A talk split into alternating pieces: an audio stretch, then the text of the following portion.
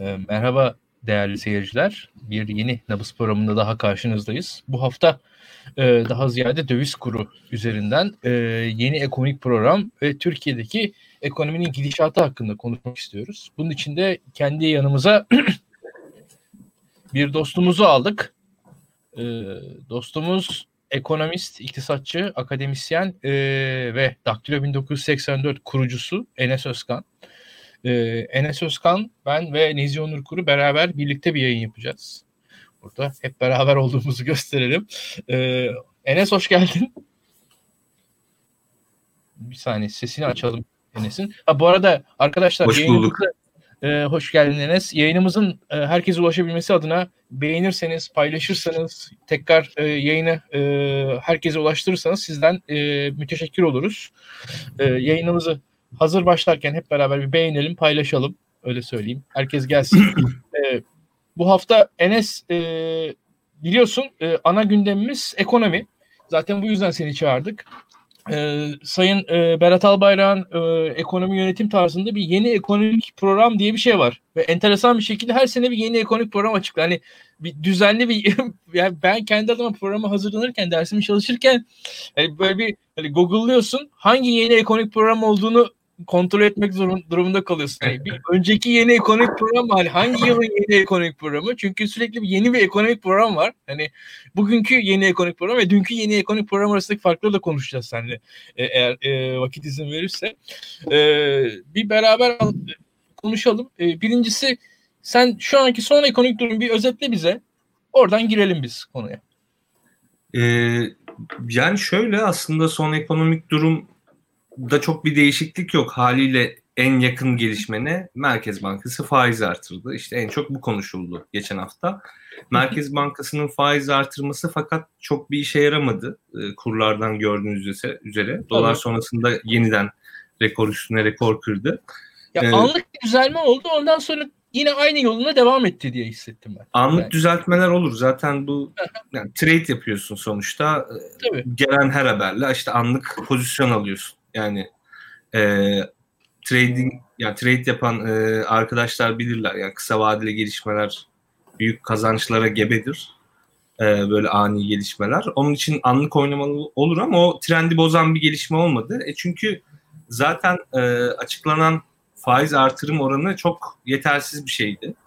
Bunun da sebebi şu. Şimdi Merkez Bankası ne yapıyor? Piyasayı fonluyor. Piyasayı fonlamak ne demek? Aslında piyasaya bir şekilde para dağıtıyor bu paket bildiğimiz gibi yani para dağıtma derken şu anlama gelmesin. İşte al sana 500 al sana 300 falan değil. Bunun için belli araçlar var. Yani Merkez Bankası'nın kurum olarak kullandığı araçlar var. İşte repo ihalesi yapar. Geç likidite penceresi diye bir şeyi var. E, bir aracı var. E, Türkiye'de geç likidite penceresi deniyor. Farklı ülkelerde farklı isimleri var. Ve e, bir de politika faizi var bizim normalde baz aldığımız faiz hep politika faizi ekonomi analizlerinde. Şimdi tüm dünya için böyle yani tüm merkez bankaları için böyle.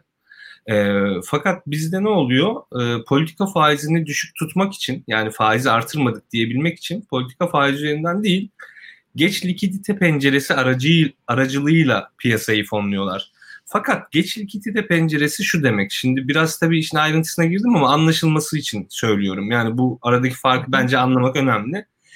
Normalde işte bankalar her akşam birbiri arasında mahsuplaşır. Ne oldu? İşte atıyorum Denizbank'ın posundan Akbank kredi kartıyla para çekildi. O para Denizbank'a gitti. Denizbank onu akşam Akbank'a ödeyecek. Böyle bir sürü transaction şey işlem oluyor gün içerisinde. Akşamda e, tüm bu paralar aslında sahibine gidiyor el değiştiriyor. İşte orada bazı durumlar olabiliyor. Hani o an o parayı denkleştiremeyen, gün içinde başka e, kredi açmış olan olabilir, başka birine bu parayı vermiş olan olabilir vesaire vesaire. Onun için Merkez Bankası'nın geç likidite penceresi diye bir şey var. Yani normalden biraz daha yüksek bir faizle sana o parayı veriyor ki sen batma. Çünkü o gün o parayı ödeyemezsen batarsın. Ee, yani çoğumuz hatırlamayız. Hani ben de küçüktüm. Demirbank diye bir banka vardı belki bilirsiniz. Hatta çok komik bir ses kaydı dolaşırdı. Çoğu kişi oradan bilir Demirbank'ı. E, Demirbank öyle battı. Yani bir akşam parayı denkleştiremedi. E, hiçbir yerden kredi bulamadı. E, diğer büyük bankaların da e, iyi niyet göstermemesi sonucu Demirbank battı. E, işte bu geç likidite penceresi Merkez Bankası'nın son kredi merciği görevidir. Yani the last resort of lending denir buna. Son kredi merci. Eğer sen batmak üzereysen ve e, para denkleştiremiyorsan Merkez Bankası o ülkede sana kredi vermeye neredeyse zorunlu olan hani piyasanın sürdürülmesi için e, piyasanın işlerliğini sağlamak için e, sana kredi vermesi gereken kurumdur. Son merci odur. Ondan o parayı alırsın. Borcunu falan filan ödersin.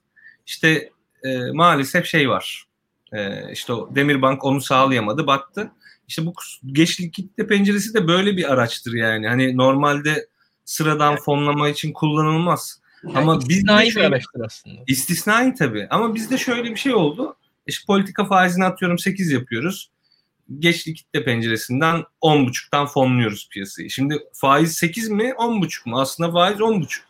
E zaten ne oldu? Faiz 8.25'ti. 200 bas puan artırdılar. 10.25'e çıktı ama zaten Merkez Bankası'nın fonlama faizi 10.25 değildi ki 10.69'du. Yani zaten gerçek reel fonlama faizine bile yaklaşamadılar şey olarak. Ee, Enes, birazcık bu daha sorgulayayım seni. İzninle. Ne derler ona? Ee, faiz artırımı. Ee, Efendim?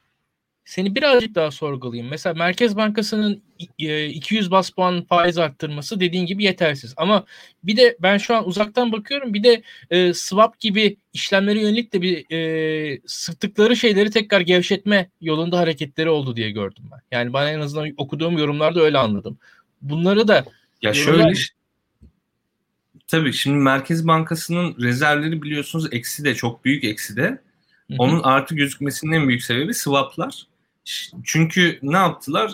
E, dolarla euroyu işte sabit tutabilmek için hani belli bir seviyede işte uzun süre 6.85 vardı biliyorsunuz çok uzun süre değişmedi. Bunu sağlayabilmek için sürekli piyasaya e, dolar e, sürmek zorunda kaldılar.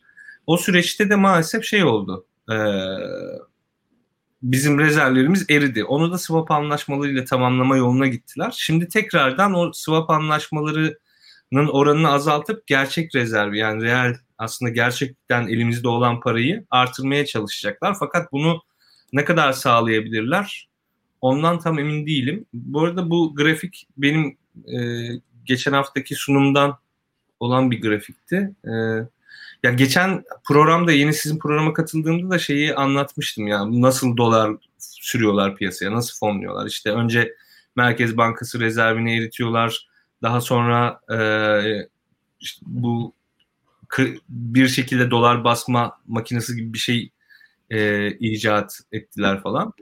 E, o süreçte bizim de Merkez Bankamızın e, haliyle parası kalmadı. Yani şu an Merkez Bankası'nın kasası eksi de.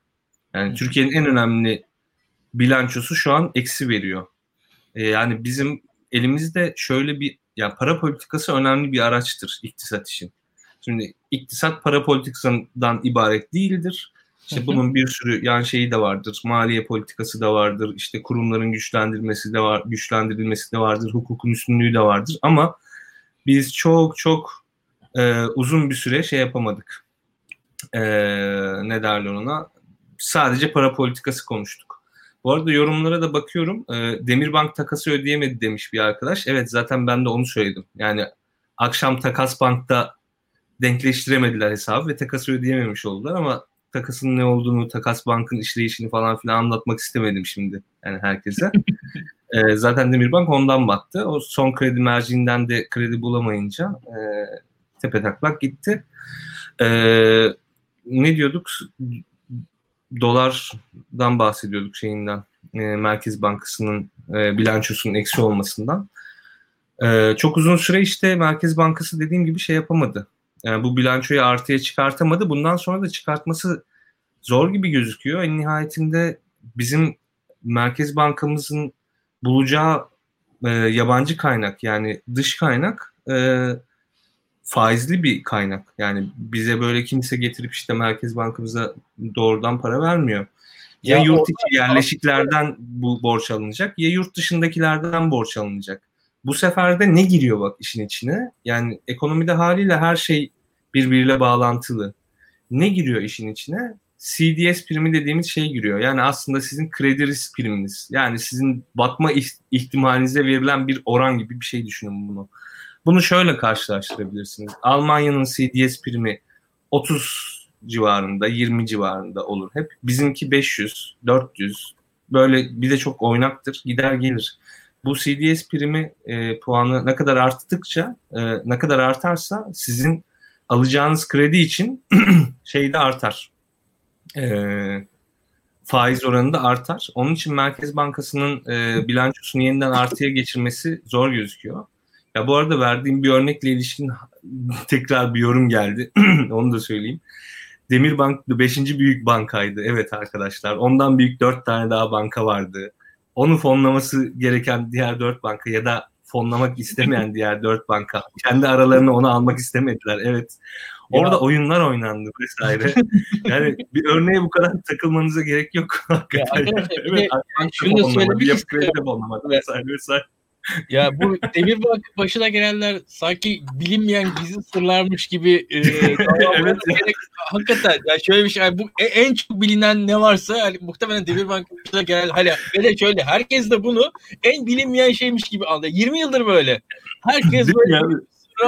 Çok heyecanlı ya yani o konuda. Bankacılar, evet, finansçılar. Bunu, bunu ben anlatmak için yine tutuşuyorlar. Ya bu, Abi duyduk yani. yani hakikaten şöyle bir şey var. Mesela benim babam o zamanlar Türkiye'de finans falan bölümünde çalışıyordu e, kendi şirketinde. Ve, yani, biraz önceden haber almıştı. Bana anlatmıştı. Herkes yani bunu tek tek böyle özel haber gibi anlatan şimdiye kadar 250 kişiyle falan karşılaştım ben öyle söyleyeyim. Evet abi sanki 90'larda bankacılığı bilmiyoruz yani sürekli hazine bonusu bilmem ne falan filan. O zaman ben size bir soru sorayım. Neyse yani konumuza ben, ben, ben, ben siyaset bilimci olarak Tabii. biraz sıkıldım şimdi Demir'den, Demirbank muhabbetinden açıkçası. İzleyiciler de bizi terk ediyor biraz o yüzden. Şimdi Aynen. aslında net biraz ekonomiste magazin sorusu soralım. Yani hep beraber konuşalım. Ee, ya dolar mesela 1.44'lerde 10 sene önce değil mi? İşte euro 2'ye yakındı ya da yani 1-2 aralığındaydı. Yani ne oldu da bu kadar? İşte dolar 8 oldu, e, euro 10 oldu.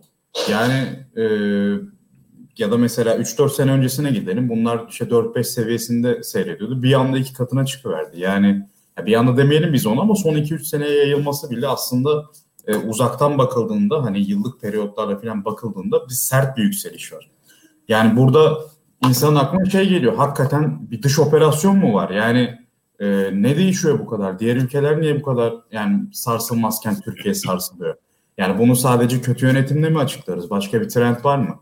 Ama bugün var. yine bir saate geçmemeye çalışıyoruz ve çok grafiğimiz var. Hızlı hızlı geçelim çok detaya girmeden. Şöyle e, evet Demirbank örneği biraz şey oldu. Onun için detay oldu. Yani sonraki gelen sorularla. Şöyle gidelim. E, burada bir trend var. Olmaz olur mu? Türkiye en nihayetinde uluslararası piyasaya entegre bir ekonomi. Yani biz o trendlerin her biri bize uğruyor. İşte atıyorum 2008'de kriz teğet geçmedi. E, herhangi bir kur krizi, işte üretim krizi, borç krizi bizi teğet geçemez vesaire. Yani biz tüm trendler bize uğrar. Bunda bir sıkıntı yok. Aynı şekilde diğer gelişmekte olan ülkelerde de baktığınız zaman doların, euronun işte ya da diğer yabancı para birimlerinin, güçlü ekonomilerin yabancı para birimlerinin yükseldiğini görürsünüz. İşte şu ekrandaki grafikte neyi görüyoruz? Biz aslında 2016'dan sonra ne kadar dik bir açıyla yükseldiğini görüyoruz ve e, son son çıkıştan önceki bir önceki yükselişte 2018'de yaşadığımız kur krizi. Bunların hepsi dünyada da benzer şekilde yaşandı. Yani bizim rakibimiz olan diğer gelişmekte olan ülkelerde de benzer şekilde yaşandı. Fakat bizi ayrıştıran bir şey var. Ee, bazı ülkeler de ayrışıyor ama ben bizden örnek vereyim. Biraz önce bahsettiğim şey Merkez Bankası rezervlerinin güçsüz olması. Bunun da en temel sebebi bizim tasarruf eğilimimizin düşük olması. Bizim insanlarımız harcanabilir gelirinin yani kazandığı paradan vergileri vesaireleri düşünce elinde kalan paranın zaten çoğunu harcıyor. Harcamak zorunda yaşamak için. E ve son dönemlerde enflasyonist bir döneme de girdik. Enflasyon da şu anlama gelir. Sen paranı bugün harca. Bugün harcamazsan yarın harcarsan paranın değeri düşecek. Onun için bugün harcamak zorundasın. İnsanların harcama eğilimi biraz da o nedenle de arttı. Tasarruf eğilimi daha da düştü. Ee, e, ne oluyor bu sefer? Senin Merkez Banka'nın şey rezervi yetmiyor. İşte bankalardaki paralar yatırım yapacak insana yetmiyor vesaire derken haliyle bizim e, için bu tablo ortaya çıktı. Buna ek olarak bizi ayrıştıran ikinci en önemli sebep se, sebep bizim Merkez Bankamızın davranış biçimi. Yani aslında Merkez Bankamızın bir kurum olarak ortadan kalkması. Evet orada bina içinde çok bilgili, çok akıllı insanlar vesaire duruyor ama en nihayetinde oradaki para politikaları kurulundaki akıllı insanların söylediği değil, işte e, başka bir yerdeki akıllı insanların söylediği ama ekonomi konusunda çok da akıllı olmayan insanların söylediği şeyler ön plana çıkıyor. Bu da ne? Biz uzunca bir süre faizleri çok düşük oranda seyrettirdik. Bunun da en temel sebebi hepimizin bildiği artık söylemekten çekinmememiz gereken Tayyip Erdoğan'ın en şey faiz enflasyon sebebidir açıklaması. Yani bunun böyle olmadığı konusunda dünyanın tüm ekonomistleri neredeyse hemfikir. Bunun böyle olduğu çok nadir ve spesifik örnekler vardır. Türkiye o örneklerden biri değil. Bu konu maalesef çok uzatıldı. Bir devlet meselesi haline geldi. Devletin tüm kurumlarına sirayet etti, ekonomik kurumlarına. Ee, ve nihayetinde de e, e, bizi diğerlerinden daha fazla ayrıştıran bir yere doğru gitti. Normalde faiz artırmak demek şu demek. Kardeşim sen dolara yatırım yapma. Sen tasarruf et ve şeye yatırım. E, tasarruf et ve paranı bankaya yatır. Benim sana ödeyeceğim faiz doların yükselişinden daha karlı olsun ki sen paranı dolara yatırma. Ülkede dolarizasyon olmasın. Bakın Türkiye'deki yerleşiklerin e, mevduatlarının %55 küsürü şey yabancı para cinsinden mevduat. Yani kim parasını TL'de tutanlar e, parasını yabancı para e, yani forex e, işlemlerinde tutanlardan daha az. Ya Enes ee, öyle bir durum var ki e, en son kurdaki artış neticesinde Türkiye'deki tasarruflar arttı diye haber yapıldı Anadolu Ajans tarafından. Yani baktım güldüm. Evet. yani hakikaten çünkü e, tüm tasarruflar dolarda olduğu için dolar arttığı zaman tasarruflar da artıyor Türkiye'de. Yani, yani şey o zaman Türkiye'nin Türkiye'de zenginleşti çünkü araba fiyatları arttı biliyorsunuz. Yani öyle geçen yayında söylemiştik ki beraber bakıyoruz ikinciye sahibinden.com'a girip bir anda 100 bin liralık araba 150 bin olmuş diye görünce seviniyoruz. Onun gibi bir şey bu. Ee, araba yerinde duruyor yani bir şey, değişiklik yok. Ee, evet, şimdi aslında bir de, bir de şöyle bir şey göstermek istiyorum. Bir grafik yansıtacağım bundan önce. Ee, burada bizim dış borç stoğumuz gözüküyor. Dikkat ederseniz trend hep artış yönünde. Evet. Yani bu da aslında en büyük sebeplerinden biri. Biraz önce bahsettiğim şeylerden biri. Bizim dış borç bulmamız lazım fakat daha fazla borçlandıkça daha da fazla bulmamız lazım. Ee, ve burada garip olan şey e, maalesef şey gözükmüyor. E, şunu anlayamıyoruz burada. Yani e, devletin önceden şöyle bir hesaplama vardı. Kamu sektörünün dış borcu, özel sektörün dış borcu, toplam dış borç der geçerdik. Şimdi buna şeyi katıyoruz artık. İşte kamu garantili sektör borçları da kamu sektörünün borcunun içine dahil olmalı. İşte son dönemlerde bu kamulaştırma tartışması, işte çok uzun süredir konuştuğumuz köy projelerinin e, finansmanı tartışması falan hepsi aslında bu dış borç stoğumuzla ve bizim dolarla, faizle olan yaşadığımız şeyle oldukça fazla ilgili. Yani tüm bunları bir arada düşünmeyince e, ortaya çıkan resimde hiçbir şey yok. Yani bunları bir arada düşünmezseniz şuna yani Berat Albayrak'ın anlattığı masala inanabilirsiniz. Çünkü Sayın Bakan şöyle bir masal anlatıyor. Çin parasını devalüe ede ede işte bir şekilde ihracatını artırdı. Üretim sektörü patladı. Bakın şimdi Çin ne halde? İşte Türkiye'de bunu yapmaya çalışıyor diyor. Bunu açıkça diyemiyor ama bunu diyor. E, sen bunu diyor dersen ben sana derim ki sen o zaman niye doları euroyu sabit tutmak için Merkez Bankası'nın rezervini bu kadar fazla erittin? Ya, Hikayeler e, bile anlık. Yani tabii, bir Enes, bağlam içerisinde değil ve tutarlı değil. Ya yüzde yüz katılıyorum sana. Ben ya ben e, yani kendi ciddi merakımdan dolayı oturmuştum. Sayın Bakan'ın e, sabah gazetesinde yazdığı tüm köşe yazılarını okudum ben. Yani bakan olduğu sırada yani açıkçası. O zaman tek tek hepsine baktım ve o zaman o köşe yazılarında ciddi şekilde Çin modeline öykünme vardı. Arkasından Ekonomi Bakanlığı'na başladı. E, o zaman e, şey değişti. İlk başlarda aslında o Atilla Yeşilada'nın falan övdüğü bir ekonomi bakanlığı dönemi vardı kısa. Hatırlarsın bir faiz arttırdı. Arkasından McKinsey'ye gitti vesaire. O ara farklı bir ekonomi modeli uyguladı. Ondan sonra tekrar değişti. Ya açıkçası şöyle bir şey var.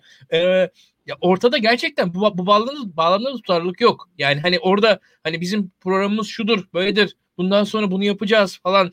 Onun arkasındaki ya sen e, hani davranışsalcısın benden çok daha iyi bilirsin.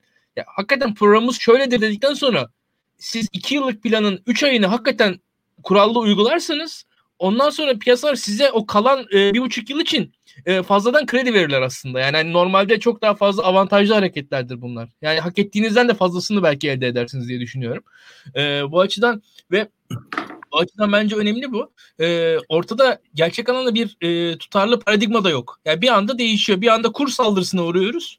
Ya, ya biz biz bizim kur, kur saldırı altında mı yoksa biz hakikaten düşük kurla e, kalkınma yolunda ilerleyen e, şaha kalkmış bir ekonomi miyiz? Ya ikisinden birisi. Abi 5 yani, dakikada zaman... değişiyor gerçekten bütün işler. Onu diyorum. Yani hikayeler dahi tutar değil. Şimdi bir hikayeyi anlatırsınız kendi içinde zaten tutarlı olur hikaye sorun değil. Ama onu bir bağlama koyduğunuz zaman ancak hani gerçekle ne kadar bağdaşıyor onu anlayabiliyorsunuz. İşte Türkiye'nin anlattığı ekonomi hikayesi maalesef e, bir önceki veya bir önceki hareketiyle veya bir sonraki gör, öngördüğü hareketiyle uyumsuz oluyor hep. Yani böyle bir sıkıntı var. Ee, onun için yani Berat Albayrak'ın söyledikleri evet kendi içinde tutarlı. E, bir önceki OVP'de de şey dedi. Kurumlar hani yeni kurumlar getireceğiz dedi. İşte FİKKO dedi. Finansal İstikrar bilmem ne komitesi. işte altyapı vırt komitesi vesaire. FİKKO ile ilgili haber arıyorum. Bir tane haber var. WhatsApp grubu kurmuşlar. Yani birkaç ayda bir toplanıyorlar Fikko. Ben biliyorum. Evet, WhatsApp grubu kurmuşlar. Oradan işte işlerini görüyorlar vesaire. Çok enteresan değil mi? Yani çok garip bir şey. Ben hani bu bir kurum ya. Hani kurmuşsun ve diyorsun ki finansal istikrar şimdi Türkiye'de olmayan bir şeyin kurumunu kuruyorsun.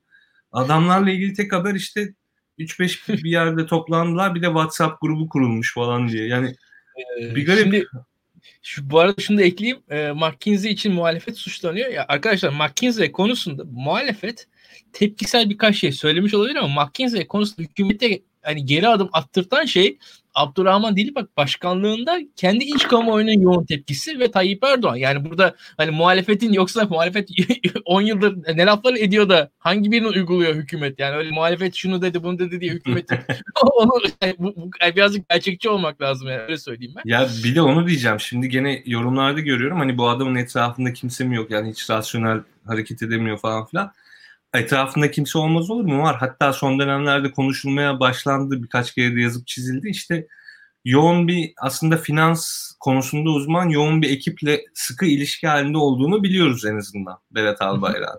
Evet. Ama zaten maalesef şöyle bir şey oldu. Ee, şimdi ekonomistler biraz daha işte geniş çerçeveden bakmayı tercih eder. Biraz önce bahsettiğim işte hukukun üstünlüğüdür ya da en azından hukuk güvenliğidir, şudur budur bu konular önemsenir. Çünkü biz böyle salt bir büyümenin değil de aynı kalkınmanın peşinde olduğumuz için o kurumsal gelişmelerin de bu büyümeye eşlik etmesiyle ancak bunun sürdürülebilir olduğunu düşünürüz. Finans tarafı biraz daha e, ne diyeyim ben size sayılara ve aslında figürlere dayalı olmasına rağmen rasyoneliteden biraz daha uzaklaşmış, biraz daha dar açıyla bakan bir taraf anladığım kadarıyla hani Bakan Bey'in etrafındaki finansçılar ve o faiz indirimi dönemlerinde o finansçıların etkin olduğunu biliyoruz. Yani onların da hani daha oynayacak yerimiz var dediğini biliyoruz. Halbuki bir ekonomist ya Türkiye bu kadar düşük faizi hak edecek bir şey yapmadı der. İşte Bilge Hanım'ın efsane tweet'i var ya Elazığ çok gelişmiş bu ekonomi batar. Şimdi bir ekonomist onu der. Tamam mı? Hani Elazığ bu kadar gelişirse bu ekonomi batar der. Yani. Ama bir finansçı onu demeyebilir. Yani sadece o andaki trende bakabilir vesaire e, sonraki adımı görmeyebilir. Onun için bakanın çevresinde var işten anlayan birileri en nihayetinde de şu an onlar da hani e, birkaçıyla konuştuğumuzda daha böyle pişman pozisyonda veya daha ne diyeyim öz eleştiri yapar pozisyonda bulunanları da var. E, ama en nihayetinde yaşanılanlar yaşandı ve kalıcı hasar bıraktı. İşte o grafik, o, o grafikteki diklik var ya, o dikleşme kalıcı hasarın resmi çok büyük trend kırıcı bir şey var orada. Kesinlikle. Şimdi Enes e, birazcık daha basit grafiklere geçelim. E, buradan mesela en basitinden sen e, dedin ki dünyadaki krizlerden Türkiye etkilendi diye e, etkilendiğini anlattın ama bu grafik bence aslında Türkiye ile dünyanın arasındaki ilişkiyi en güzel anlatan grafik. Çünkü benim açımdan Türkiye'yi çok basit açıkla, açıkla İlkan dediğin zaman hani bana ne, ne, ne dersin ne, ne derim ben? Türkiye dünyanın nüfus olarak hemen hemen yüzde biri ekonomi olarak Türkiye dünyanın hemen hemen yüzde biri derim. Yani dünyada 100, 100 kişilik bir dünya köyse Türkiye orada bir kişi. Ya bu hem boyut olarak bizi iyi anlattı, çok iyi anlattığını düşün. Yani bana birisi sorsa hani hem büyütmeden, büyütmeden ve küçültmeden. Veyahut da çok basitçe bir şey söyleyeyim ben. Bana birisi so- söylese ya şu e, sektörde dünyanın yüzde ikisiyiz dese demek ki çok başarılıyız açıkçası. Yani Türkiye dünya turizminin yüzde ikisi ise çok iyi. Atıyorum Türkiye dünyadaki krom üretiminin yüzde ikisi ise iyiymiş diye düşünüyorum. Veyahut da Türkiye dünyadaki fındık üretiminin yüzde ellisi falan Türkiye'dedir. Yani anlatabiliyor. Türkiye herhangi bir şeyi üreten, e, herhangi bir şeyden gelir elde eden elde ettiği dünyadaki gelirin yüzde birinden fazlaysa bence o, o sektörde başarılıdır. Yüzde birinden düşükse başarısızdır gibi gelir bana. Hani biraz öyle söyleyeyim. Hani basitçe. Ben e, basit bir insanım öyle bakıyorum. E, ve burada da yüzde biri aştıkça da biz daha zenginleşiyoruz e, anlamına gelir. Dünyanın ortalama gelirinin Türkiye yüzde birini aştıkça Türkiye insanı dünyadaki muadillerine göre daha zengin, daha müreffeh ülkelere doğru kayıyormuştur. Ka- kayıyor anlamına gelir. Yüzde birin altına indikçe de dünyadaki geri kalmışlığa doğru yaklaşmaktadır diye düşündüm ben. Ee, Onur sen bu grafiği birazcık daha iyi biliyorsun. İstersen hakkında konuşmak ister misin? Tabii tabii. Ee, yani bu grafiği ben böyle ayda bir falan yayınlıyorum. Çünkü e, Türkiye'de dolar arttıkça, euro arttıkça e, insanların ekonomiye olan ilgisi de canlanıyor ve bunu diri tutmamız gerekiyor. Çünkü muhalefetin e, rüzgarının rüzgar arkasına almasının esas kaynağı bu yani. Ekonomik olumsuzluklar muhalefetin önünü açıyor. E, Türkiye'de şöyle bir hikaye var. 2013'ten bu yana e, Türkiye'de siyasi yönetim e, Türkiye'nin hikayesinin e, kötüleşmesine yol, açtı, yol açtı aslında. Yani e, aslında bizatihi siyasi yönetim sürekli krizler yaratarak kendi iktidarını sürdürdü ve bu Enes'in de az önce bahsettiği bu CDS primi var ya ülkelerin e, yatırım açısından veya işte uluslararası ticaret açısından ne kadar e, riskli olup olmadığını gösteren endeksi Türkiye şaha kalktı. Yani Yunanistan seviyesini zorlamaya başladı e, şaha kalktıkça da işte gelirimiz düşmeye başladı. Yani 13 bine yaklaşan milli gelir, kişi başına düşen milli gelir neredeyse 8 bine geriledi ki bu Berat Albayrak ve TÜİ'nin açıkladığı veri. Mesela geçen ay Uğur Gürses'in tahmini vardı. 7781 dolar olarak tahmin etmiş. Te- Temmuz ya da Ağustos ayında hatırlamıyorum. Yani neredeyse yarı yarıya e, küçülmesini bekleyen ekonomistler dahi var bu 7 senelik süreçte. Ee, tabii bu neden seçmen davranışını etkilemiyor? Bu ilginç bir soru aslında. Şimdi mesela AK Parti'yi iktidara getiren şey 2001 krizi denir ya. Türkiye e, 28 Şubat ve 2002 arasında gerçekten yani başka bir ülkenin belki 50 yılda yaşayacağı şeyleri 3-4 senede yaşadı. Yani Marmara işte 28 Şubat oldu. Marmara depremi yaşandı. 17 bin kişi hayatını kaybetti. Marmara bölgesi etkilendi komple. Öcalan yakalandı mesela. İşte mecliste başörtüsü krizi oldu. Koalisyon çalışmanın Avrupa Birliği reformları başladı ve e, bir şekilde ekonomik krizde yaşandıktan sonra Erdoğan işte İBB'deki karizmasını da kullanarak %34'e ulaştı. Herkes şunu bekliyor. Ekonomi böyle kötüye gidiyor. Neden AK Parti gitmiyor? Ya şimdi baktığınızda işte kötüleşme 7 yıldır yaşanıyor ve e, 2001 krizindeki gibi işte e, bankalar batmıyor işte e, esnaf ayaklanmıyor mesela veya işte insanlar tepkilerini protestolarla dile getirmiyorlar. E, sonuçta 2001 krizini gören jenerasyon diyor ki hala biz krizde değiliz diyor. Zaten e, dış politika gerginlikleri sürekli e, büyüdükçe de Erdoğan e, hani Türkiye'nin büyüyen bir ülke olduğunu ve büyüyen bir ülke olduğu için böyle kur atakları yaşadığı iddiasını da destekleyebiliyor bu seçmen gözünde. E, dolayısıyla e, bir şekilde iktidarını sürdürüyor ama son bir iki senedir biraz hızlandı kötüye gidiş ve zaten baktığımızda e, Cumhur İttifakı, AK Parti artı MHP ilk defa yüzde 50'nin altına geriledi. Yerel seçimleri şey kaybetti yani İstanbul ve Ankara'yı. E, biraz bunu kontrol altına almış gibiydi ama yine bu yaz tekrar bir kur hata yaşadı. Ben e, bunun ek, oyları daha da düşüreceğini tahmin ediyorum açıkçası. Yani biraz stabilize etmiş durum AK Parti. Ama pandemiyle birlikte bu kur şokunu ekonominin kaldırabilmesi, iktidarın da %50'ye artık yaklaşabilmesi bence daha da zorlaştı. Onur sana Şimdi... burada bir katkı sunmak isterim. Lafını kestim kusura bakma İlkan. Ee, insanlar için dolar kuru hakikaten en önemli göstergelerden biri. Geçen de yazmıştım bunu.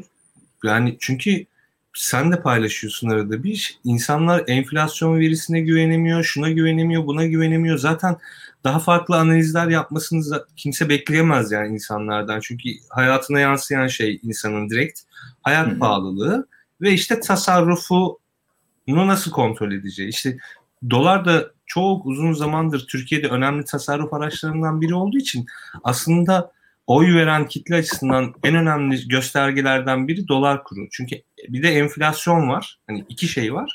Ama enflasyona güvenin ne kadar düşük olduğunu bu araştırmalardan görüyoruz. Yani enflasyon verisine güvenin.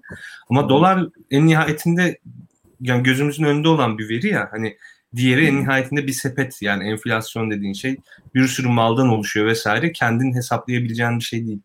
Hani hayatında hissediyorsun ama hissediyorsun ama doları direkt görüyorsun. O nedenle çok önemli yani senin söylediğin. Bence evet. bu yani ekonomik oy verme davranışı literatürüne çok hakim değilim. Ama hı hı. Türkiye için benim gördüğüm iki tane işte önemli kriter var bu aşamada. Enflasyon, dolar. Enflasyon şu an güvenilmez.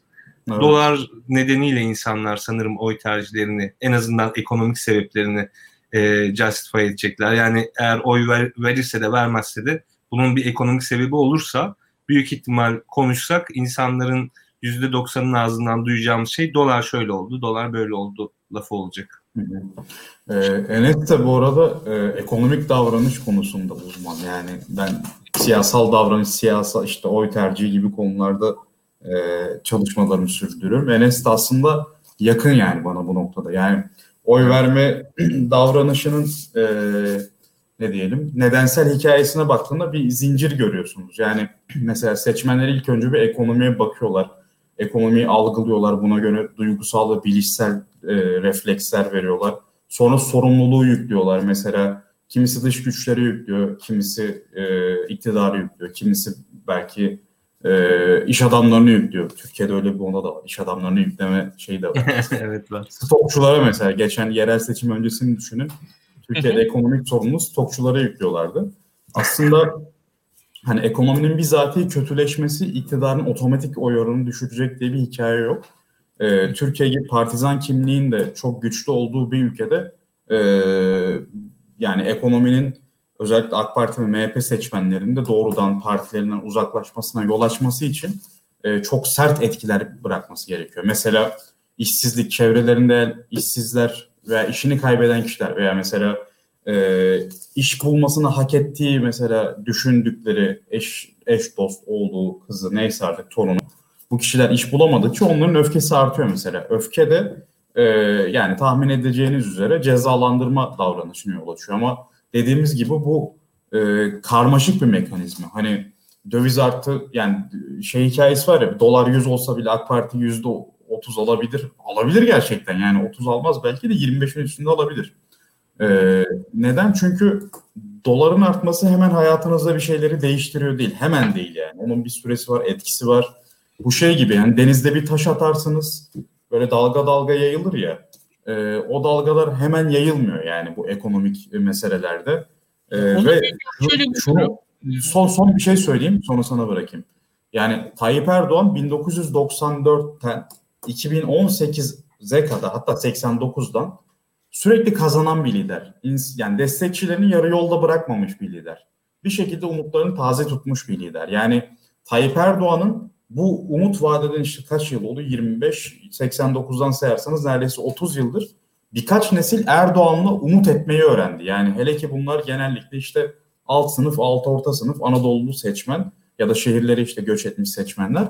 E, dolayısıyla öyle 2-3 senelik e, ekonomik kötü gidişle Erdoğan'ın takipçi işte destekçilerinin böyle %20-30'unu kaybetmesi pek olası değil yani. Ama e, bu son yaşadığımız olayın etkisi bence daha da büyüyecek. Ee, birkaç şey e, hızla söyleyeyim istersen. E, bence e, 2001-2002 de yaşadığı şey Türkiye'nin yani siyasal sistemin mevcut çöküşü yani öncesiyle sonrasıyla beraber değerlendirilebilecek bir şey. Yani oradaki ekonomik düşüşten ibaret olan bir şey olduğunu düşünmüyorum ben. Yani ekonomi tabii ki çok önemli. Onda e, hemfikiriz. Ama sadece ekonomi olarak bakıldığı için zaten hani aynı şeyler birebir bekleniyor. Aynı şeyler ortaya çıkmıyor. O yüzden de hani yanlışmış gibi geliyor. Ya o değil aslında. Yani orada farklı farklı şeyler var. Hani öncesiyle sen çok güzel anlattın. Daha önceki krizlerle vesaire. Daha 94'ten beri gelen hikaye var arkasında. Çok daha doğru. E, bunun dışında e, ben program öncesinde hazırlık için Sayın Bakan'ı izledim e, yayınını. Yani yeni ekonomik program yayın e, sunumunu izledim. Sunumu indirdim, sunumu okudum. Sunumun kitapçığını okumaya başladım. Bayağı okudum onu da. Allah ee, sabır versin. E, bu, burada birkaç e, kavram var Enes. E, birincisi tabii e, size zaten anlattığım hani pek kendi jargonumda değildi. Kur saldırısı e, kavramı oturdu bana yani. Okudum bol bol sürekli kur saldırısı, kur hata falan. Yani ben pek kullanmıyordum bu cümle içerisinde. Biraz da e, Sayın Bakan'la çok fazla muhatap olunca dilime yerleşti kur hata, kur saldırısı falan. Ben de artık Türkiye e, pek yani e, ya şöyle benim çok kullandığım bir kavram değildi öyle söyleyeyim en azından jargon olarak çok kullandığım bir kur saldırısı, kur hata falan bilmiyorum yani bu bana enteresan gelen bir şey. E, bunun, bunun yanında şöyle bir durum var e, belli ki Sayın Bakan mesela cari açık üzerine e, dikkatli çalışmış ve orada şeyden bahsediyor.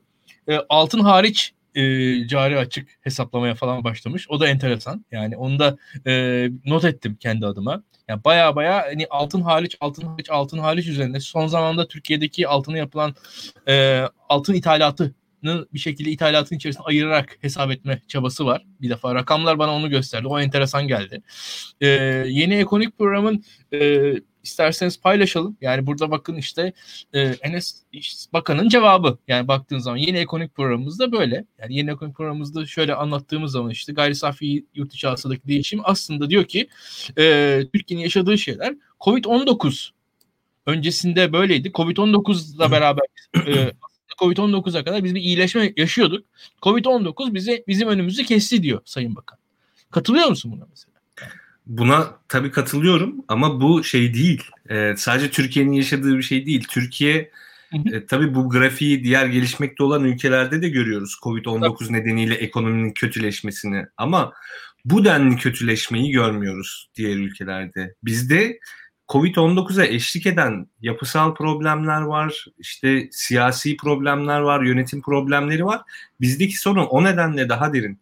Hele şu kur saldırısı lafı inanılmaz irite edici bir şey. Yani kur saldırısı ne demek? 2008'de yaşanan şey, 2018'de yaşanan şey kur saldırısı değildi ki. O zaman da çok benzer problemler vardı ve Covid-19 falan yoktu. İşte turizm gelirlerimiz uçmamıştı. Şimdi turizm Türkiye için önemli bir e, dolar giriş kaynağı öyle bir şey yaşanmamıştı. Fakat o dönemde de çok benzer şeyler yaşıyorduk biz. Aynı işte Merkez Bankası durumunu konuşuyoruz vesaire vesaire. E, işte Merkez Bankası Başkanı değişimi şudur budur. Ondan sonra yani hızlı bir faiz artışı yaşanmıştı. Ben belki bu sefer de öyle yaparlar diye düşünmüştüm. E, mesela şimdi bu grafikte görüyoruz. Şimdi reel efektif döviz kuru şöyleydi, böyle oldu vesaire. E, döviz kuru sonra düşüşe geçti ama. Neden düşüşe geçti?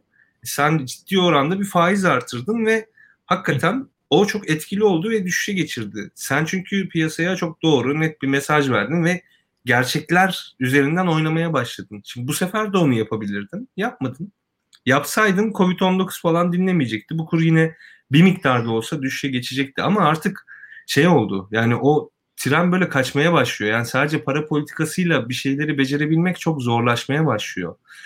Bakanın yani gördüğü büyük ekonomik şey işte o biraz önceki Çin ekonomisi hayranlığı ki bu çok basittir hakikaten. Yani nasıl desem ya basitten anlat basit dediğim şey şu aslında. Ee, eğer sizin kurduğunuz modele dışarıdan hiçbir müdahale onu bozamayacak gibi bir model kuruyorsanız bu sizin basitliğinizi gösterir. Aslında sizin kurduğunuz modelle sürekli dışarıdan farklı tepkiler, etkiler vesaire gelecek. Aynı zamanda modelinizin içinde de birçok e, değişim yaşanacak. Siz bunları işte e, göz önüne almalısınız. Ama Çin modeli diye bakanın kurduğu şey çok statik. Hani değişmeyen işte e, bizim işte paramızın değerini düşürürsek ihracatı artırırız ve dış açığımız düşer vesaire e, denen bir model. Halbuki böyle olmuyor. Biraz önce bahsettiğin gibi işte cari açıktan altını çıkartıyor. Bakanınkinde daha da ötesinde çünkü e, 2009 krizinin getirdiği bir kafa yapısıyla kurulan kurgulanan bir Çin modeli vardı orada. Orada şöyle bir şey de var. E, zaten hükümet de ona kendince geçti. E, özel sektör yeterince yatırım yapmadığı için devletin işte bu yap işlet devlet vesaire bu YEP yani bu, bu tarz hani e, yani YİD falan bu, bu tarz işte kamu garantili şeylerle esasında devletin e, özel sektör yatırıma ittirdiği bir model bu yani hani baktığınız zaman e, bakanın kurguladığı. Yani şu an içindeyiz yani fiilen. Tabii yani. canım eş dost kapitalizmi, ahbap çavuş kapitalizmi, kronik kapitalizmi denen şey, şey ya benziyor yani, Çin modeli. Kendi, e, kendi rasyonelitesi içerisinde e, yapılmayacak yatırımları devletin ittirmesiyle e, esasında ekonomik olmadan yaparak bir yandan bir büyüme sağlıyorsunuz. Aslında bakmayın siz ya şu anda e, verimsiz yatırımlar deniyor ya işte hükümet e, işte şu kadar biz bilmem ne parası ödüyoruz köprülere şunlara bunlara doğru ödüyoruz ama o, o köprüler yapılırken e, yani sahte de olsa bir büyüme sağladılar. Yani bu grafiklerde o köprüler yapıldıkları sırada yapılma, yapılması sırasında bir büyüme yani orada aslında yani onların e, sefasını sürdü bu hükümet. Yani o, o köprülerin yapılması, o, o büyüme iyi kullandı aslında ve onu e, daha önceki grafiklerde diyelim. Yani 2010 o köprüler yapılırken e, artı değeri yazıyordu o aslında yani. Ondan şu an aslında sıkıntı olmaya başladı. E tabii e, çünkü kolay yani kolay dış kaynak bulabiliyorsan her şeyi yapabilirsin. Yani ben sana sürekli para versem sen istediğin her şeyi yapabilirsin İlkay. Yani sonuçta yani ya sürekli burada... bir yerden para geliyor. Ama şimdi o kesildi. İşte şunu anlamak lazım. Evet finansal sistem biraz değişti. Şimdi yeniden bir para parasal genişleme moduna girdik ettik vesaire ama ardından Covid vurdu. Covid sonrası büyük ihtimal yine ciddi bir parasal genişleme gelebilecek gel, gelme ihtimali var. Orada yine bizim büyümemiz biraz hızlanabilir. Yani Dünya Bankası'nın tahminleri 2021 için 3.9 öngörüyor. Yani Türkiye'nin büyümesini. Normalde Türkiye'nin %4 büyümesi çok zor bir ihtimal. Biraz baz etkisi, biraz da işte bu parasal genişlemenin yeniden hız kazanması öngörüsüyle öyle bir büyüme düşünülüyor. Fakat işte bunun bir anlamı yok işte. Bu büyüme bir kalkınma getirmiyor. Yani senin benim hayat standartımızda bir değişiklik getirmiyor. Yani Türkiye'deki çoğu orta gelir grubundaki yani insanın ve çoğu orta direğin yani maaşı bin dolardan az. Yani, hı hı. yani orta direğin maaşı bin dolardan az. Bin dolar bir mobilet parası falan yani. Hani bin dolardan az kazanmak demek yani dünyanın fakirisin işte. Yani geçen işte Nezih de bir grafik paylaşmıştı. Gerçi yöntem hatası olduğundan falan bahsedenler de oldu en nihayetinde ama en, orada bir gerçek var. Yani gelirim şu kadar diyen adamlar var.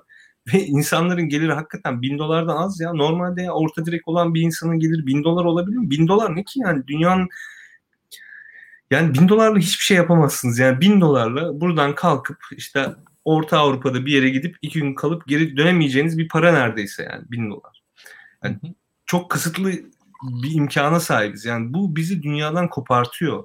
Yarın bir gün şeye sebebiyet verecek bu. Şu an için belki insanlar farkında değil ama e, işte yurt dışına öğrenci gönderiyoruz, şu oluyor, bu oluyor vesaire. Yani bunlardan kopmamıza sebebiyet verecek. Avrupa Birliği reformlarını yapamayacak duruma gelebileceğiz. Bazı finansal reformları vesaire.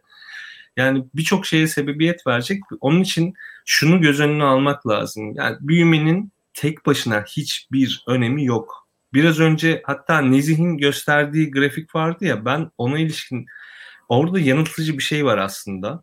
Ona ilişkin başka bir şey e, göstermek isterim. Yani Türkiye'nin büyümesiyle ilgili. E, şey hangi? dolar dolar grafiği vardı Aha. ya hani en nihayetinde dünya ortalamasından daha fazla oluyorduk. Şimdi benim yani daha önce yaptığım bir sunumdan bir şey var. Onu yani bu grafiğe biraz daha aykırı bir şey göstereceğim. Çünkü o grafik aslında yani Nezih'in gösterdiği grafik bir trendi yansıtıyor. Yani ne o trend?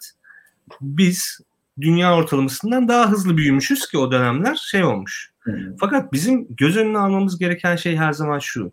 Dünya ortalaması önemli bir veri ama bizim asıl dikkat etmemiz gereken gelişmekte olan ülkelerle bizim aramızdaki olay ne çünkü. Efsane ya. Sen anlat hocam araya girdim de. Çünkü gelişmekte olan ülkelerle bizim şeye bakmamız lazım ya. Bizim rakibimiz onlar. E, biz tabii ki dünya ortalamasından daha hızlı büyüdük o dönem. Yani Zin grafikte gösterdiği dönem 2000 işte 2002'den sonra 2010'a kadar neredeyse. Çünkü o zaman e, en nihayetinde finansal kaynaklar gelişmiş ülkelerde değerini bulmadığını düşünüp kaynaklarının gelişmekte olan ülkelere aktılar ve biz o parayı kullanarak senin dediğin gibi yol, köprü, işte okul, hastane vesaire yaptık ve büyüdük. Fakat benim göstermek istediğim şey şu. Şimdi bu rakamlar 2005 e, sabit rakamlarıyla olan rakamlar gelişmekte olan ülkeler ve Türkiye karşılaştırmasını görüyorsunuz. Bakın 62 bin arasındaki o uzun dönemde Türkiye diğer gelişmekte olan ülkelerden rakiplerinden 0.9 daha fazla büyümüş. 72 bine bakıyoruz öyle. 81 2000'e bakıyoruz öyle. Ve bunlar önemli tarihler. Yani darbe, darbe, darbe. İşte 91 2000'e bakıyoruz. Yavaşlamış Türkiye biraz. 60 2011 o büyük şeye baktığımızda Türkiye yine gelişmekte olan ülkelerden daha fazla büyümüş. Fakat AK Parti iktidarındaki o parlak dönem dediğimiz 2002-2014 arasındaki dönemde gelişmekte olan ülkeler bize 0.9 puan fark atmış durumda. Yani biz 60 ile 2000 arasında diğer rakiplerimize 0.9 puan fark atıyoruz. AK Parti döneminde rakiplerimiz bize 0.9 puan fark atıyor büyüme oranında. Bak büyümenin kendi içinde tek başına bir anlamı yok evet. Ama en nihayetinde burada gösterdiği bir şey var. Biz rakiplerimize göre daha yavaş büyümüşüz. Bu demektir ki o gelen paraları rakiplerimiz bizden daha verimli kullanmış. Ya onun için şey diye anlıyorum. Yani bizim tabii bu grafik de önemli. Ee, bizim bakın işte kişi başına düşen milli gelirimizdeki artış önemli. 12 bin dolar seviyesini geçmemiz önemli. Fakat bizim rakiplerimiz ne yaptı o süreçte? Ona baktığımız zaman biz maalesef çok iyi durumda değiliz bu işte tüm bunları birden düşündüğümüz zaman yani ben şey çıldıracak gibi oluyorum bazen. Yani biriyle böyle ekonomik mevzularda konuştuğumda ki çok fazla sunum yapmak zorunda kalıyorum sağda solda. Yani hep böyle şey oluyor bir süre sonra kendime yabancılaşıyorum. Yani Marksist olacağım ya. Alienation yaşıyorum anladın mı? Hani makinenin uzantısı olma durumu var ya. Onu bil fiil içinde yaşıyorum ya. Ya arkadaş bir de aynı şeyleri konuş konuş konuş konuş. Sadece bir şeyler yapılması evet. lazım ve kimse yapmıyor. Çıldırtıcı bir şey hakikaten. Enes bir de şey var. Senin grafikte e, AK Parti 2002-2014 arası dönem. Yani Tabii canım ben parlak dönem orası olduğu için parlak dönemi yani bu. Bir de 2014 sonrası var bu işin, bu hikayenin. Yani kim bilir belki de fark ne kadar açıldı bilemiyoruz. Yani bir daha bir çek etmek gerekecek ama programın hızlı adına bakanımızın cevaplarından yaklaşalım mesela. Tamam hocam. Geleceğe dair de böyle bir senaryo ortaya koyuyor Sayın Bakan. Ee, bu sefer enteresan, yalnız birazcık daha ihtiyatlı görüyorum ben.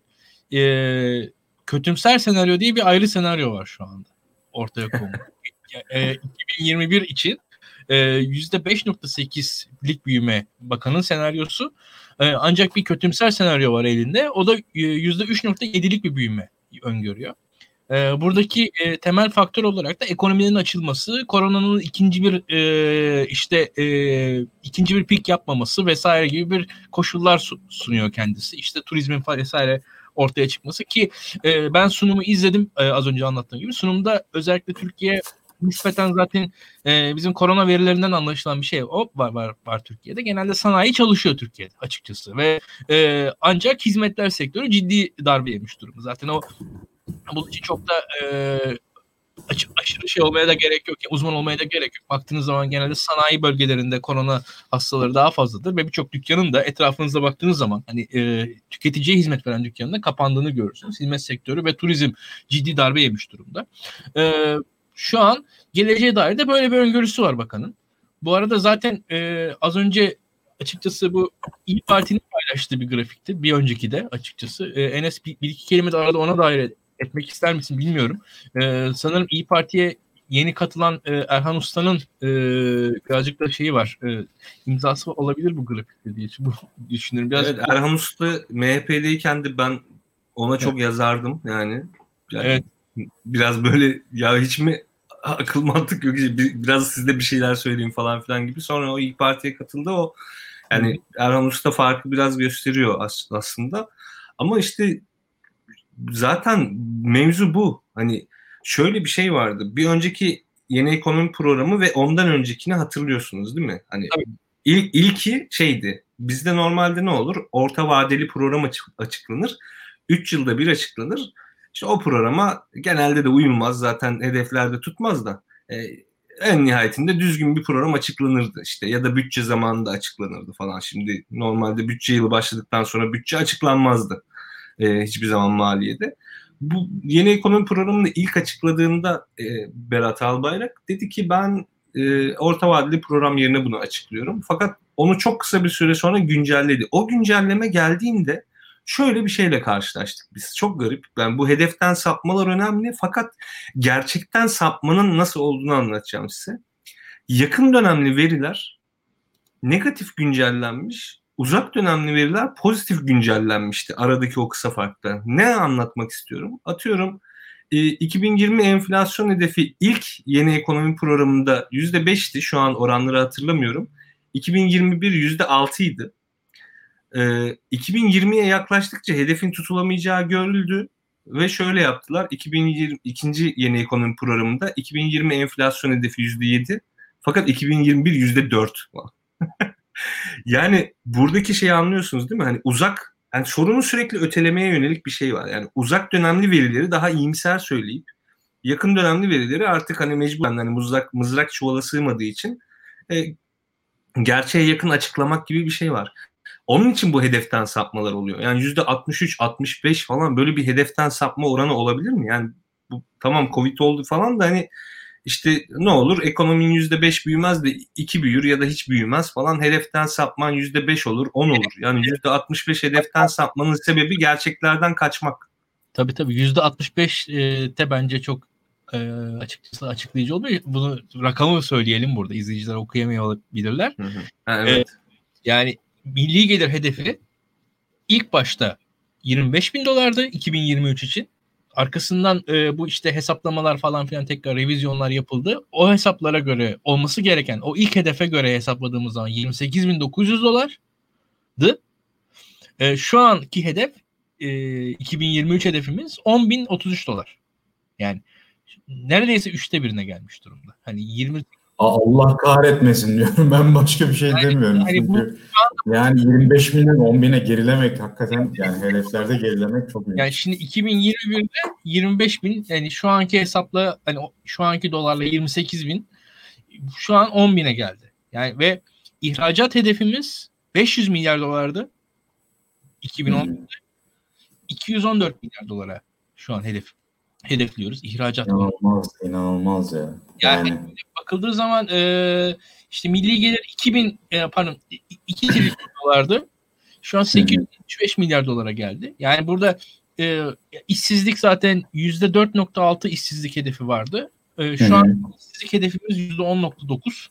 Yani o da katlanmış durumda e, böyle rakamlara tek tek bakıldığı zaman hakikaten enteresan. Yani e, ha şu var. E, enteresan deme ya bence. Korkunç. Tutma, tutma kendini boş ver. Yani bu burada tutulmaz bence artık. Yani. Evet yani şöyle bir durum var. En azından e, 2001'de biraz e, e, birazcık daha makul konuşmak konuşmaları gerekiyormuş diyeyim. daha kibar. Biraz daha şey böyle alça, alçaktan uçmaya başlamış herhalde. Abi işte yani zama, zamanı geldikçe yani vade geldikçe tamam mı sürekli küçülüyor hedefler. Ama mesela 2071'i sorsan yine belki dünya birincisi olacağız diyecekler anladın mı? Çünkü 2071 uzak yani.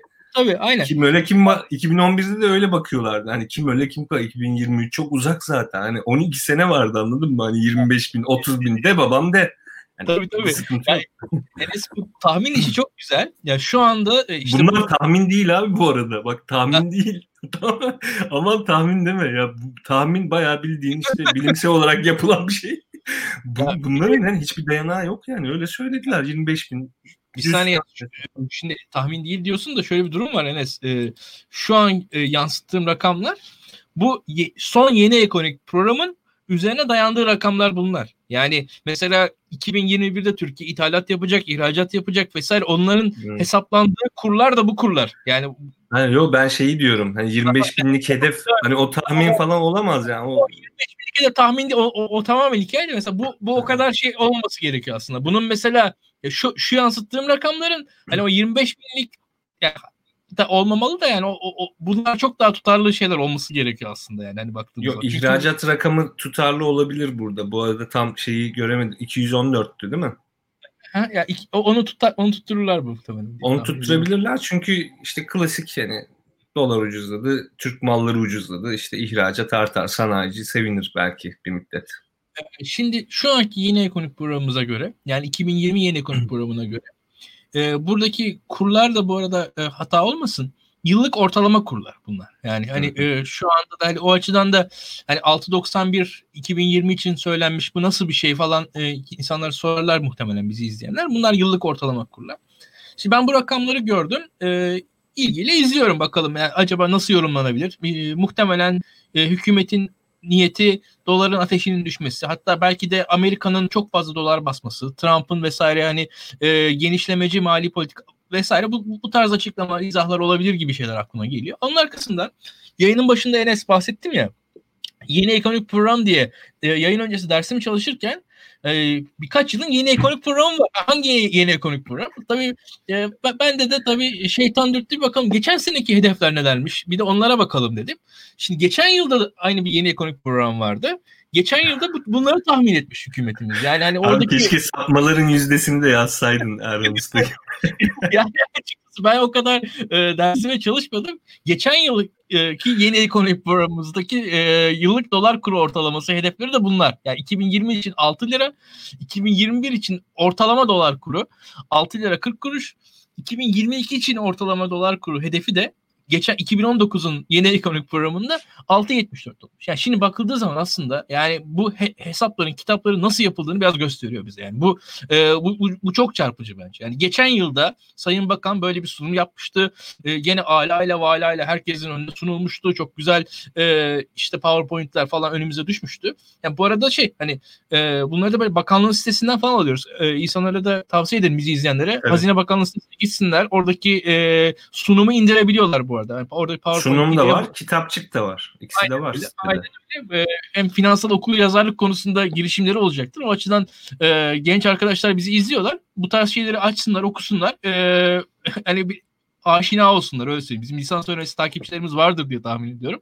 E, bu açıdan ben, ben öneririm açıkçası. Bir baksınlar. Bilmiyorum. Yanlış bir öneri gibi geldi bana ilk Ondan eleştirerek okusunlar yani öyle söyleyeyim. Ama bir baksınlar en azından. Oralara girsinler, karıştırsınlar o siteleri. iyidir yani bence yine de. Ben de şeyi çok öneririm. E, Merkez Bankası Başkanı'nın sunumlarını, konuşmalarını falan filan genelde öneririm. Hakikaten bunlar böyle şey oluyor.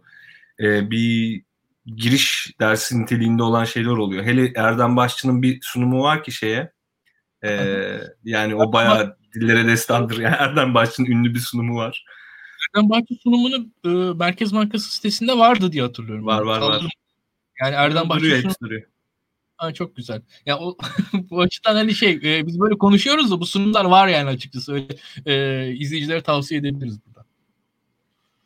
Neyse. Burada da hani, geçen yılki hesaplarım da nasıl açık.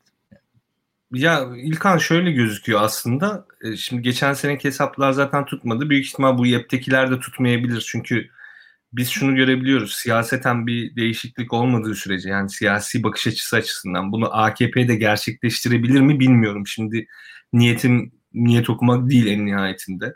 Sonuçta farklı durumlar olabilir. Her şey olabilir Türkiye gibi ülkelerde. Ama siyasi bakış açısı değişmediği sürece bu ekonomik dönüşüm bir şekilde gerçekleşmeyecek ve yeni ekonomi programındaki hedefler de büyük ihtimal tutmayacak. Ve aşağı yukarı ya en azından dolar euro kuru bazında yani çok fazla böyle uluslararası konjonktür değişmezse, ekstra hiçbir gelişme olmazsa yani en az yüzde 15-20 hatta 25'lere varan oranında bir yani onları yukarıya doğru güncelleyerek e, finansal kararları, e, ekonomik kararları almamız gerekir gibi geliyor bana. Yani ben e, kendi ekonomik kararlarımı alırken e, bu rakamları %15 ila 25 oranında yukarıya yuvarlayarak kararlarımı almaya çalışıyorum. Yani e, bu yatırım tavsiyesi falan değil tabii ki ama hani karar alırken böyle bakabilirsiniz. Yani böyle bir eleştirel şeye ya varın değilsin. Bir, bir diğer ekonomist arkadaş da diğer altın verisini yolladı bana. E, şu anda paylaşamayacağım ama aslında şu an dünyada dolar zayıf. Yani biz şu anda hani, çok zayıf bir dönemindeyiz doların. Anlatmak lazım insanlara. Yani şu an mesela e, Euro bölgesinde eksi enflasyon var. Neden eksi enflasyon? Çünkü dolar çok zayıf. Yani e, doların zayıflığı yani şu an Türkiye'nin yaşadığı absürt bir durum. Yani şu an dünyada e, dünyanın her yerinde dünyadaki ülkelerin normal olanlarının e, paraları dolara karşı değer kazanıyor. Yani burada şu anda yaşanan şey bu ve bundan dolayı mesela Avrupa gibi yerlerde eksi enflasyon var. Eksi enflasyon istenen bir şey değil. Yani bu, bunda kesinlikle e, değil. Ve e, burada görmek lazım ki şu anda az önce ben altından bahsettim. E, altın fiyatları şu an dünyada artıyor. İşte e, yatırım tavsiyesi falan değil tabii ki de. Yani hani tüm dünyada herkes altına yatırım yapıyor. Çünkü her Amerika dolar basıyor sürekli. Yani Amerika bir şekilde dolar piyasaya sürülüyor. Altına yatırım yapılıyor. Altına yatırım yapılması aslında doların zayıflığının göstergesi. Şimdi bütün bunlar bütün bunlar aslında bizim e, şu an yaşadığımız sıkıntının büyüklüğünü anlatıyor bence. Onu da, onu da görmek lazım. Aslında hani e, yani altın dolar grafiğini de paylaşmak isterdim ama hani o da bambaşka bir biz internasyonel finans e, şeyine girmeyelim istedim. Biraz o yüzden e, ona belki küçük bir şey eklerim Nezih. Lafını kesiyorum kusura bakma. Okay. Normalde tamam, e, yani ekonomik büyüklüklere işte finansal piyasalara falan baktığımızda yani doların eurodan yani en azından eşit olması lazımdı şu güne kadar. Şimdi euroya geçişten sonra e, dolar ve euronun aşağı yukarı eşit. Yani en azından birebir olması lazımdı ki hatta çoğu finansal uzmana göre do- doların değerlemesi eurodan daha yüksek olmalıydı. Ama uzun zamandır Amerika'da da bir garip işler döndüğü için ve parasal genişleme yani neredeyse artık bir alışkanlık, bir histeri, ekonominin işte neredeyse can suyu gibi bir şey haline geldiği için bu da yaşanmıyor. Dediğin o noktada çok haklı. Yani çok dünya garip bir noktada o dünyanın içinde de Türkiye çok daha garip bir noktada. Yani e, normalde dolar euro bile eşit olması lazım. Yani şimdi dolar oraya zaten yetişemedi ama bizim para birimimiz her ikisine karşı da değer kaybediyor. Garip. Yani çok garip. Ee, benim açımdan e, bizim yaşadığımız hani e, şu an mesela bazen Enes onu düşünüyorum ya hani güçlü bir dolarla karşı karşıya kalsaydık ne olacaktı acaba? Yani artık dolar kaç para olacaktı yani bunun neticesi hani e, 50 lira mı olacaktı artık yani o Clinton zaman bu, çok e, korkutucu bir şey e, açıkçası gördüğüm kadarıyla. Ya bu kadar cari ya bu kadar şey olmazdı büyük ihtimalle İlkan. Onu da bak orada da şey yapmamak lazım. Tam böyle revizyonizm falan şimdi biraz önce de Marksist olacağım falan dedim ya böyle şey Marksist tabirleri falan kullan. ya böyle çok yani over interpreter olmamak lazım. Ne var orada? Yani e, dolar güçlü olsaydı büyük ihtimal biz zaten bu kadar hızlı borçlanamayacaktık. Faizleri bu kadar düşük tutamayacaktık falan. Yani finansçılarımız şey diye önermeyecekti. Daha oynayacak yerimiz var, daha oynayacak yerimiz var falan önerisi yapamayacaklardı bakana. Belki daha iyi bile olabilirdi bilmiyorum. Yani onun için şey değil. Hani o durumu karşılaştıramıyorum ama bizim durumumuzun çok garip olduğu ortada. Şöyle bir şey var. Buna geçmeden önce ben bir eklemek istiyorum. Şimdi Türkiye eskiden yani böyle 2010'ların başında falan BRICS ülkeleriyle kıyaslanıyordu. İşte Rusya, evet ya. Hindistan, Çin, işte South Afrika, Güney Afrika. Şimdi Türkiye ilk düşün niye BRICS ülkeleri var. Ziya Öniş makalelerinde e, Türkiye'yi o ülkelerle kıyaslıyor. Bunların arasında işte Meksika, Endonezya gibi ülkeler var. Bunların hepsi büyüyor. Yani Türkiye bırakın işte zaten Çin falan sonuçta başarılı artık. Hani Çin artık e, şu an ABD'ye geçti herhalde ekonomik büyüklüğü Çin'in. E, diğer ülkeler de büyüyor yani. Mesela Rusya e, yaptırımlara karşı direnebildi. Ama Türkiye zayıf bir ekonomi ve yani Meksika, Endonezya gibi ülkelerle kıyaslandığında bile zayıf. Orada mesela bir şekilde ekonomik büyüme sağlanıyor. Türkiye'de bu da sağlanamıyor. Ee, yani burada da işte ekonomi yönetimine siyasi e, iradenin baskısının ne derece istikrarsızlık e, kaynağı olduğunu görüyoruz aslında bir bakıma yani en temelde. E, bir saate geçtik. Biraz hızlanalım isterseniz. Aynen. E, Onur senin konuna gelelim istersen. Şimdi ekonomiden biz bahsettik. Sen orada ilk başta biraz e, ekonomik model e, dair birkaç tüyo verdin bize. Burada devam var aslında e, bu grafiklerde. Sen bize bu grafikleri açıkla ve yorumla istersen. E, hemen anlatıyorum. Şimdi açtın mı sen? Yok açmamışım. ee, şimdi dilersen sen bir tanıt. Ben bunun bir tweetini atayım da sonra ben kendim açıklayacağım. Sen kendi yorumunu yap ben de yapacağım şimdi. Ben de arada tweet atsa mıydım ya? Bu tweetler işe yarıyor sanırım Nezih. Senin e, Boşuna evet, senin marketing stratejini aslında uygulamak lazımdı ya. Gerçek, gerçek ekonomist benim burada. Ben finansçıyım. ya biz de tabii kendi ekmeğimize bakıyoruz öyle söyleyeyim. Ee, neyse arkadaşlar şöyle söyleyeyim. Şimdi e, ekonomi e, önemli. Tabii ekonominin algısı da önemli. Şimdi ekonomiyi nasıl algıladığı insanların da siyasi iktidarla olan ilişkisiyle değişiyor mu değişmiyor mu biz bunu görmeye çalıştık bu araştırmada. Bu araştırma e, karşımızda şunu gösteriyor. Siyasi partilerin e, ve seçmenler siyasi konumlarına göre ekonomiyi daha farklı algılıyorlar. Bakıldığı zaman. Ekonomi hakkında ne düşünüyorsunuz sorusuna iktidar yanlışı e, seçmenlerin yaklaşımıyla muhalif seçmenlerin yaklaşımları farklı. Bu farklılık nasıl anlaşılır, nasıl anlatılır olur sence? Ben atıyorum hala. Siz konuşun biraz. Şeyde hala. Ben ben az solisim. Sonradan gireceğim. Tamam o zaman. Konu konuk benim zannediyordum. Az solist olan benim. Aslında olan ben olmam gerekmiyor mu? Konu, konudan konuya değişiyor.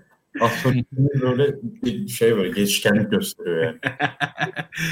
yani burada şimdi bu Türkiye raporundan alınan bir grafik sanırım. Ee, ekonominin işte burada biraz şey devreye giriyor. Senin aslında ekonomik oy verme davranışı ile ilgili birazdan yapacağın açıklamalar o noktada önemli bence.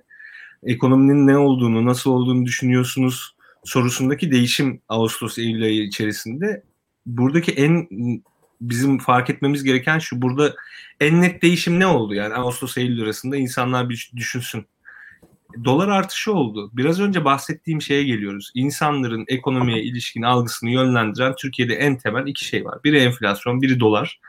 Bakın dolar artışı oldu ve e, grafik nasıl değişti? İşte burada şeyi anlayabiliyoruz. Yani insanların biraz ekonomik okuryazarlığıyla hem ilişkisini anlayabiliyoruz hem de insanların neye göre ekonomiyi değerlendirdiğini anlayabiliyoruz. O benim dediğimi biraz doğrular bir grafik bu. Yani grafiğin içeriğinden bağımsız trende biraz daha bakıyorum. %25.2'den 44'e çıkmış çok kötü diyenler. Ve kötü diyenler de artmış. Yani büyük ihtimal hani AK Parti zaten şöyle bir şey görüyorsunuzdur ya bazen arada bir sokak röportajı izliyorum ben. İlkan sen de o tür merakların var diye biliyorum.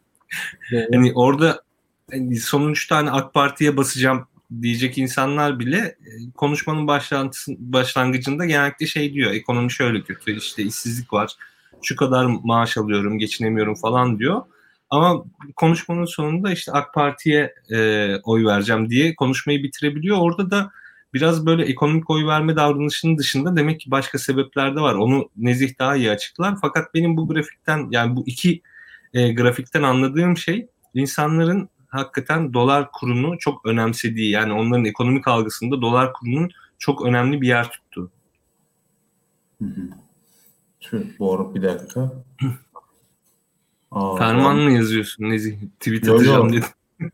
şey ya yanlış bir tane grafik koymuşum da onu fark ettim şu an neyse. Bir sonraki grafiğe geçsen hocam bir. Tabii ki. Tabii ki. Bir defa geri döneceğiz de. Bir defa bu grafiklerde e... geçtin mi? Evet. Ha tamam yanlış olmamış. Yo yanlış olmuş ya. Tüh. Yani şunu anlatacaktım ben. Ee, Ağustos'ta şimdi e, İstanbul Ekonomi Araştırma şunu soruyor. E, iki soru var. Bir tanesi mevcut ekonomi nasıl gidiyor diye soruyor. İkincisi de gelecek yıl ekonomi nasıl olacak? Daha mı iyi olacak yoksa daha mı kötü olacak diye soruyor. Şimdi mevcut ekonomi algısında Ağustos ayında yani bu kur hata yaşanmadan önce çok kötü diyenler ve kötü diyenler yani ekonomi şu an kötü diyenler çok kötü ve kötü toplamını aldığımızda yüzde 46 idi. Eylül ayında bu yüzde 67'ye kadar çıktı. Yani baktığınızda çok kötü diyenler yüzde 25'ti Ağustos'ta. Ee, kötü diyenler yüzde 21'i toplam yüzde 46 idi. 44'e 22'ye yükseldi bu. Yani insanlar şey görüyor e, büyük bir çoğunluk. Bu kur atağı ekonomiyi kötü etkiliyor. Ama Gelecek algılarda ise farklı bir durum söz konusu ama e, ben onu şey yani bir aksilik yaşanmış. E, gelecek algısına dair soruda bu kadar derinleşen bir karamsarlık yok. Şimdi ben e, bu grafikler yanıltıcı çünkü az önceki sorunun cevaplarını ben copy paste yapmışım yani. E, sorunun cevaplarını unutmuşum. Şimdi ekonominin gelecek yıl ekonomi kötüleşecek diyenler Ağustos ayında yine yaklaşık yüzde 45-50 arasıyken Eylül ayında bu ya, hata var yani. Eylül Hı. ayında bu %50'lere çıkabilmiş. Yani mevcut ekonomi kötü diyenler %67'ye çıkarken gelecek senede ekonomi kötü olacak diyenler o kadar yüksek değil. %50'lerde kalıyor. Bu ne demek? Yaklaşık %10-15'lik bir kesim var ki bunlar şunu düşünüyor. Ee, tamam ekonomi kötüleşti ama biz bir şekilde düze çıkarız diyor. Yani halen umudu var. Bir şekilde rasyonel bakabiliyor şu anki duruma, şu anki tabloya.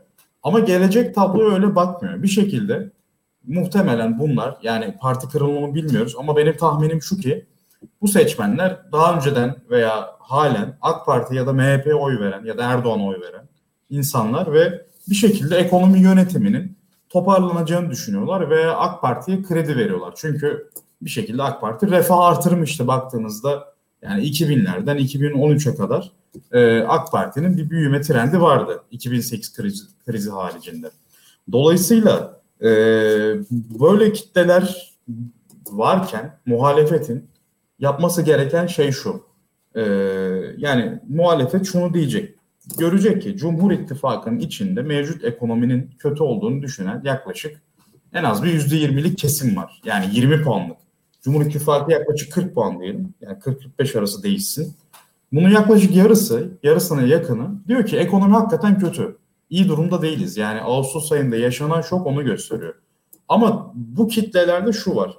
Hem gelecekten umutlular hem de küçük bir toparlanmayla yani ekonomik algıları yeniden işte tıkırında gidiyor veya iyileşiyor gibi e, çabuk iyimserliğe kapılabilen bir seçmen kitlesi var. Dolayısıyla burada muhalefetin hem durumun fotoğrafını çekmesi gerekiyor hem de bir ekonomi çıkış planı ortaya koyması gerekiyor. Somut bir hikaye. Mesela e, CHP'nin şöyle bir etkisi var değil mi? Yani Enes sevmez bu meseleyi beğenmez ama asgari ücretin artmasının arkasında CHP var bence. Yani CHP'nin seçim vaatleriydi bunlar 2015 seçimlerinde. Bir şekilde AK Parti bunu kale aldı. Yani şimdi baktığınızda asgari ücret e, bu zamanki maaşlara göre düşündüğünüzde görece iyi bir yerde değil mi? Yaklaşık 2500 liraya yakın. Bu aslında CHP'nin eseri. Çünkü iktidarı CHP zorladı. Veya işte aile sigortası konusu öyle. Ya da 2015 seçimlerini hatırlayın. Merkez Türkiye projesi vardı. Ee, yani 1 Kasım seçimlerinde AK Parti tamamen e, ekonomi konuşmaya yani umut vaat etmeye odaklanmıştı. 2007 Haziran seçimlerinde mesela AK Parti daha kutuplaştırmacı bir siyaset izlerken 1 Kasım'da dersini almış. Neden? Çünkü muhalefet onları zorladı. Muhalefetin yeniden böyle bir hikayeye ihtiyacı var. Ee, bunu yapabilecek aktörler var. Yani işte Selin Sayıkböke mesela projelerin kamulaştırılabileceğini söyledi. Ee, bu bir gündem belirleme stratejisi aslında baktığınızda e, muhalefet orada e, oyun kurucu bir rol üstlendi. Çok uzun zamandır ilk defa yapıcı bir şekilde ortaya somut bir e, söylem koyarak, bir vaat ortaya koyarak muhalefet e, bir konu açtı yani baktığınızda. Bunu diğer partiler de yapabilir. Yani Deva'nın geleceğin kadrolarını biliyoruz. İyi Parti'de de Durmuş Yılmaz gibi isimler var. E, bu noktada seçmeni somut bir hikaye anlatmak gerekiyor. Mesela Türkiye'de e, belki yeni nesiller için bu özelleştirme veya işte kamulaştırma meselesi çok e, canlı bir konu olmayabilir ama e, 85 ve öncesi doğumlular için şey bir konudur özelleştirme meselesi değil mi? Yani her zaman konuşulan e, yani o devletçi özelci ayrışmasının e, her ailede bir şekilde karşılık bulduğu bir konu mesela. Yani CHP'nin bu noktadan e, hareket etmesi en azından iyi ya da kötü hani reklamın iyisi kötüsü olmaz mantığı var ya e, başlamak için iyi bir adımdı bence. Yani bunun sürdürülmesi gerekiyor diye düşünüyorum. Burada belki bir şey eklemem gerekebilir Nezih. Şimdi iki şey var aslında. Bir asgari ücretin art dediğin bu arada. Ha, evet. Dediğin aslında açıklayacağı grafik. Şimdi Nezih senin söylediklerinden sonra iki şeyi söylemem lazım. Bir bu asgari ücretin artması mevzusu. Hmm. Asgari ücretin artışı mevzusunda e, bazı koşullarda bir produktivite artışı sağlanabilir. Bunu Avusturya e, yanlış hatırlamıyorsam 80'lerde yaptı. Yani asgari ücreti artırarak aslında insanların harcama yapmasını teşvik etti. Çünkü harcama yapacak geliri olmuyor insanların bir süre sonra. Çünkü geliriniz arttıkça yani harcanabilir gelirinizin zaten ne kadarını harcayabilirsiniz? Atıyorum yani 150 bin dolar kazanıyorsanız ayda hani çok üst sınıf bir insansanız işte e, onun en azından bir yüzde 50'sini 60'ını tasarruf edebilir pozisyonda oluyorsunuz. Harcama yapmadığınız için piyasa dönmüyor ama o 150 bin doları işte 10 kişiye böldüğünüzde 15'er bin dolar kazanan neredeyse hepsini harcıyor. Ne oluyor? Piyasaya giren paranın hepsi harcanmış oluyor ve tekrar piyasada dönmeye başlıyor. Asgari ücretin öyle bir etkisi olabilir ama o dönem öyle bir etki yaşamadık biz asgari ücretle ilgili. Onun, o nedenle bazı ekonomistler ona karşı çıkıyordu. Ben de karşı çıkanlardan biriydim. İkinci konuda kamulaştırma konusu. Belki bugünün çok konusu değil ama bunu gelecekte çok konuşacağımız için özellikle vurgulamak istedim.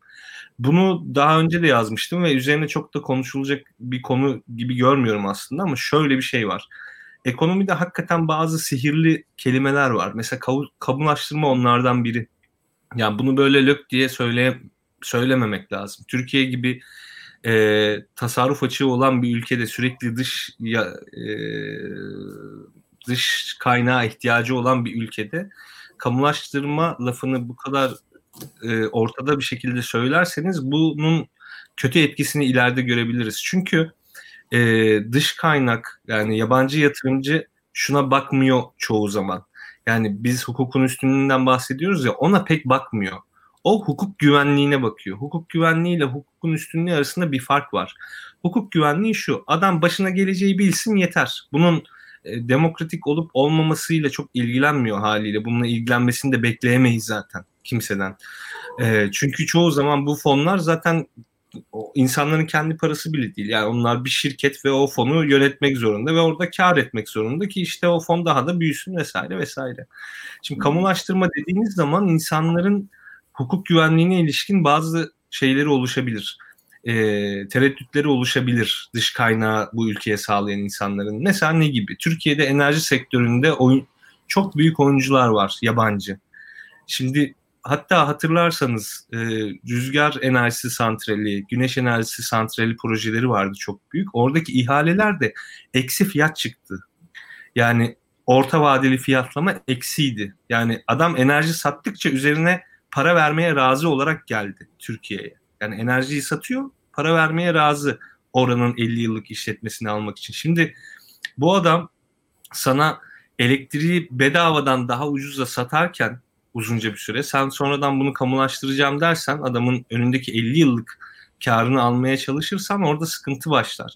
Bunu bence Selin Sayek Hoca, Selin Sayek Böke Hoca şey yapabilirdi. Ee, daha böyle itidalli bir şekilde söyleyebilirdi. Tabii onun açısından baktığımda hakikaten dediğin gibi yani gündem belirleme vesaire bu siyasi mevzular çok önemli.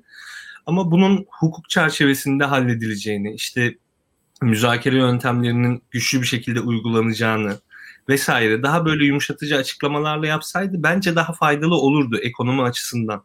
Ama siyasi açıdan senin dediğin daha doğru olabilir. Yani gündem belirleyebilmek, yeni bir şey, yeni bir söz ortaya koyabilmek bunlar Zaten dünyada da yükselen trend biraz bu. E, bu özelden kamuya biraz daha geçiş var.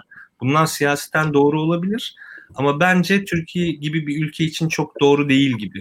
Bu farklı ülkeler için farklı şekilde uygulanabilir. Yani ben onu her zaman söylüyorum. Ben Türkiye'de yaşadığım için e, kendimi klasik liberal, liberal olarak tanımlıyorum. Ben Hollanda'da yaşasaydım büyük ihtimalle sosyal liberal veya sosyal demokrat falan olurdum. Yani zaten orada da yani bir sosyal liberal partinin uluslararası üyesiyim mesela hani Hollanda'daki. Yani bu yaşadığımız yerin koşuluyla alakalı. Selin Hoca da bunu başka bir ülkede söyleseydi belki daha işe yarar bir şey olabilirdi ama Türkiye şartlarında bence çok geçerli bir söylem değil. Oy getirebilir ama bizim uzun vadeli sorunlarımızı çözebilir mi bu kamulaştırma mevzusu? Ondan tam emin değilim. Tabii ki bu yapılabilir. Bu bu zaten mecburen yapılacak da bir şey. Bunu Türkiye ekonomisinin kaldırması mümkün değil. Yani bu garantilerin bir şekilde daha farklı metotlarla hani e, hukuk içerisinde işte uluslararası bağımsız denetim kuruluşları veya bizim kuracağımız farklı kurullar, kurumlar vesilesiyle bunları müzakereye zorlamak, işte buradaki e, ahbap çavuş kapitalizmini ortaya çıkartarak oradaki insanların eğer orada bir suç mekanizması varsa onu ortaya çıkartarak müzakereye zorlamak ve oradaki kriminal şeyleri ortaya çıkartarak bunu yapmak daha farklı. Ama düz kamulaştırma dediğiniz zaman yani anlaşılan şey biraz daha farklı oluyor. Bunu özellikle vurgulamak istedim. Bu arada İlkan sen grafiği buldun herhalde. Tabii tabii grafiği buldum. Şu an ben, çok hemen anlatayım mı? Az öncekini al abi. Az öncekini al. Bir önceki grafiğe geçmek şu an zor olacak onu söyleyeyim. Bu başka bir yerden buldum ama dur bir saniye pardon. Ee, dur. Zor Dur. Yani o geç. Tamam tamam şu an geçti. Ha, tamam. Hallettik. Şimdi e, bu kurata yani do, dolar 8'i, e, euro 9'u işte sterlin 10'u zorlamadan önce e, Ağustos ayında bu düşük faizli kredilerin etkisiyle de birlikte e, kötümserlerin oranı %50'yi geçmiyordu. Çok kötü diyenler %25, kötü diyenler %21'di. Yani toplam %46 idi. Kur şokuyla birlikte ekonominin kötü ve çok kötü olduğunu düşünenler %66'ya çıktı. Yani 67'ye çıktı. 46'dan 66'ya 20 puanlık bir yükseliş var. Mevcut ekonomi algısında ama bu. Şu anki ekonominin bize fotoğrafını çekin dediğinizde e, seçmenin 3'te 2'si şu an çok kötü diyor. Şimdi hocam yenisine geçelim. Ama diyor ki mesela soruda şu soruluyor. Önümüzdeki bir yıl içerisinde ekonomi nasıl olacak diyor. Çok mu iyi olacak? İşte iyi mi olacak, kötü mü olacak, değişmeyecek mi? Onu soruyor. Ee, Ağustos ayında daha kötü ve çok daha kötü olacak diyenler yine yaklaşık %46 seviyesinde. Ee, Eylül ayında mevcut ekonominin kötü olduğunu söyleyenler %67'ye çıkmasına rağmen Eylül ayında yine ekonomi bir sene sonra daha kötü olacak diyenler %46'dan sadece %52'ye yükselmiş. Bakın mevcut tabloda karamsarlık %46'dan %67'ye çıkarken 21 puan. Gelecek seneye dair karamsarlık 45-46'dan 51'e 52'ye çıkmış yaklaşık. Yani aradaki fark görüyorsunuz değil mi? Yaklaşık 20 puanlık bir karamsarlık artışı var mevcut tabloda. Ama geleceğe dair karamsarlık artışı 5 puan. Yani burada muhtemelen Tayyip Erdoğan faktörü çalışıyor. Yani ya da AK Parti'nin geçmiş faktörü çalışıyor. Ve insanlar bir şekilde geleceğe dair umut, umutlanıyorlar. Yani Ağustos ayındaki kur şokuyla beraber karamsarlaşan o %20'lik kitlenin dörtte üçü geleceğe dair muhtemelen umutlular ya da umutsuz değiller yani. Ee, dolayısıyla dediğimiz gibi burada muhalefetin ekonomi konusunda e, gündem belirlemesi şart. Ben bu sözü sana bırakayım İlkan. Ben zaten aynısını ya, anlatmış oldum. Anladım. İlk, anladım. İlkan sen lafa girmeden önce bir şey diyebilir miyim bu umut konusuyla ilgili? Tabii. Şimdi burada şöyle bir şey var. Ee, yani senin dediğin gibi yorumlanabilir. Belki şöyle de yorumlanabilir. Şimdi ekonomide baz etkisi dediğimiz bir şey var. Bunu insanlar hayatlarında bilmeden hissediyorlar. Yani şu an ekonominin durumu o kadar kötü ki daha kötü olamaz veya gelecek sene bu seneden biraz daha iyi olabilir diye düşünüyor olabilirler. Bu bir. Bu zaten hakikaten gelecek sene eğer Covid vesaire geçerse bu seneden biraz daha iyi olacak da. Yani bu, bu aç, aşikar bir şey. Çünkü yeniden bir şeyler çalışmaya başlayacak ve biz normal halimize dönmesek de bu kötü normalimize tırnak içinde az çok döneceğiz. Ee, bir de şöyle bir etki var. Umut yani burada biraz psikoloji devreye giriyor. En nihayetinde bu anketler şu an önümüzde bir sayı ama bu anketleri oluşturan sayıları biz insanlardan alıyoruz ve umut insan için çok önemli bir güdü. Ee, bunu es geçmemek lazım. Yani bu umudu kaybetme konusu Türkiye'de hala dediğin gibi yüksek değil ve zaten onu kaybedersek şey de olur. Bu muhalefetin de zararına olan bir şey olur e, umut hala insanların beslemesi iyi bir şey. Yani ben onun için bu grafiği mesela o kadar kötü yorumlamadım. Umut çünkü insanların aslında bir şeyler yapabilme, yapma isteğini de gösteren bir şey. Bunu sadece AK Parti iktidarına veya ekonomi yönetimine de bağlamamak gerekir. Birçok şey var bunun içerisinde. Bunu tabii çok farklı çapraz sorularla desteklemek lazım ama şöyle de olabilir. Yani muhalefetin e, iktidara geleceğini düşünenler olabilir. Erken seçimle her şeyin düşün, değişeceğini düşünenler olabilir. Ali Babacan'ın bu bir şıklatma mevzusu kafasına takılanlar olabilir. Olabilir de olabilir. Ama umutlu olmak en azından şeyi gösteriyor bize. E, muhalefet eğer bir şey yapacaksa bu umutlu kitleyle aslında gene bir şeyler yapma ihtimali var. Yani onların hepsi, o umut besleyenlerin hepsinin e, AK Partili olması veya reis bozuldu ama reis gene düzeltir diyenlerden oluşması e, şey değil. E, mümkün değil. E,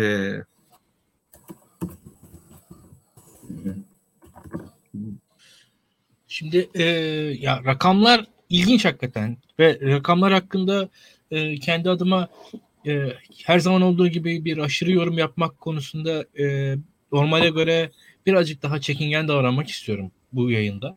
E, bu gördüğüm rakamlarda bir defa e, ekonomiye dair muhalif seçmenlerde muhtemelen alt kırılımlarına bakılınca e, ciddi bir kötümserlik olduğu, en azından o muhalifliğin de hani alameti farikası olarak o, o kötümserliğin durduğunu düşünüyorum ben.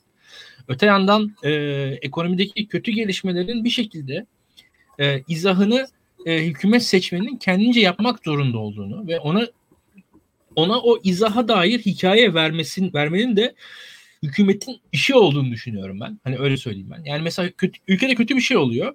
Hükümet oradan bir izahı seçmenlerine sunuyor. Yani bunu e, kendisi sunuyor. E, medyasıyla sunuyor. Bu o izah sunma e, aşamasında muhalefetin bir araya girmesi gerekiyor diye düşünüyorum ben. Yani burada mesela tanzim satışlar bir izahtı. Kurat bir izah, izahtı. İşte gelecek yıl çok güzel olacak bir izahtı. Mesela 2023 hedefleri kötü ekonomiye dair bir izahtır bir yandan da. Yani anlatabiliyor 2023 hedefleri 2023 hedefleri değil aslında. Değildi aslında. Ama o anki mutsuz insanlara fakir insanlara bir izahtır. Yani siz şu an fakirsiniz ama 2023'te iyi olacak diye 2010'larda anlattı hükümet. Yani anlatabiliyor muyum? Bu bir izahtır açıkçası. Yani bu e, yani Enes çok güzel söyledi. O rakamlar tahmin falan değil. O rakamlar temenni bile değil açıkçası. 2011'deki rakamlar. Fantastik şeylerdi. Ama o rakamların bir anlamı vardı. O, o rakamlar bir izahtır. Yani benim gözümde. Hani seçmene söylenmiş bir izahattır. Yani fakir fukara seçmene yani ben niye fakir fukarayım dediği sorusuna bir hükümet izah verdi diye düşünüyorum ben. Öyle söyleyeyim. Ee, benim gördüğüm kadarıyla benim gördüğüm kadarıyla e, bütün hikayede bütün hikayede yani orada bu hükümet çok güzel izahlar sunabiliyor. Muhalefetin ise kendi izahlarını, kendi hikayesini anlatması gerekiyor. Burada Enes de bir açıdan haklı. E, full kötümserlik de değil, iyimser bir hikayenin anlatılması gerekiyor diye düşünüyorum. E, arkadaşlar bu arada bir buçuk saati de geçmeyelim isterseniz. E, ne dersiniz? Bu yayına tamam.